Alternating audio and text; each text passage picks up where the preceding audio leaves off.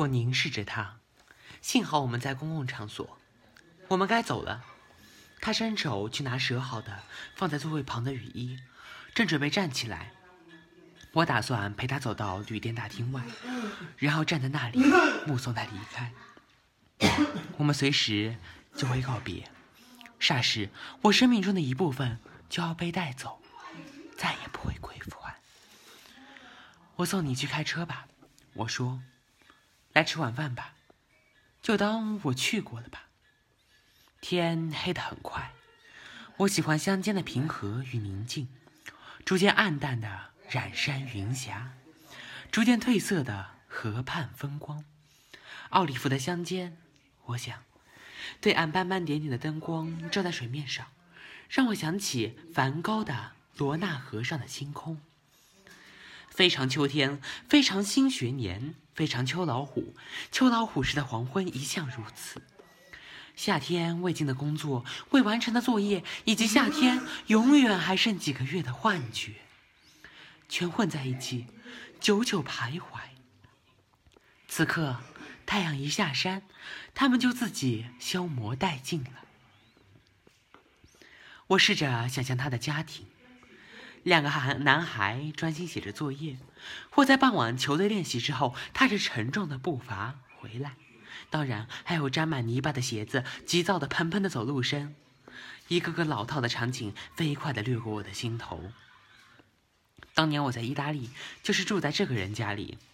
他会这么说：对意大利人或意大利房子毫无兴趣的两个少年，会无理的清清嗓子；但如果这么说，肯定会让他们傻眼。哦，对了，这个人当时跟他你们差不多大，大部分的时间他都静静的在书房里改编十字架上的基督中临终契，晚上却偷偷溜进我房间，我们的脑汁都流出来了，所以跟他握握手，好好招待人家。接着我想起深夜开车回程途中，沿着星光闪耀的河流，来到这间位于海岸线上摇摇欲坠的古旧新英格兰旅馆。我希望这条海岸线让我们俩都想起碧城的海湾，想起梵高的星空，想起我到礁石上与他作伴吻他脖子的那一夜，还有最后一晚，我们一起走到岸边，感到我们已经用尽推迟他离开的最后奇迹。想象我在他的车里问自己：天晓得我是否想要，他是否想要？或许在酒吧里喝一杯睡前酒就能决定。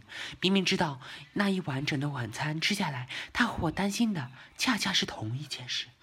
希望事情相生，祈祷事情不发生。或许品一瓶睡前酒就可以决定。我想象他拔去酒瓶瓶塞或换音乐时望向一边的样子，光凭他的表情，我就能揣摩得出来，因为他同样也了解飞过过我心头的想法，并且希望我知道他也为同一件事情挣扎着。当他为他的妻子，我为我和为他自己倒酒时，我们俩终究会明白，他比任何时候的我更像我自己。因为多年前在床上，在他成为我，我成为他之后，在人生的每条岔路上完成使命许久之后，他会是，也会将是，永远是我的兄弟、我的朋友、我的父亲、我的儿子、我的丈夫、我的恋人和我自己。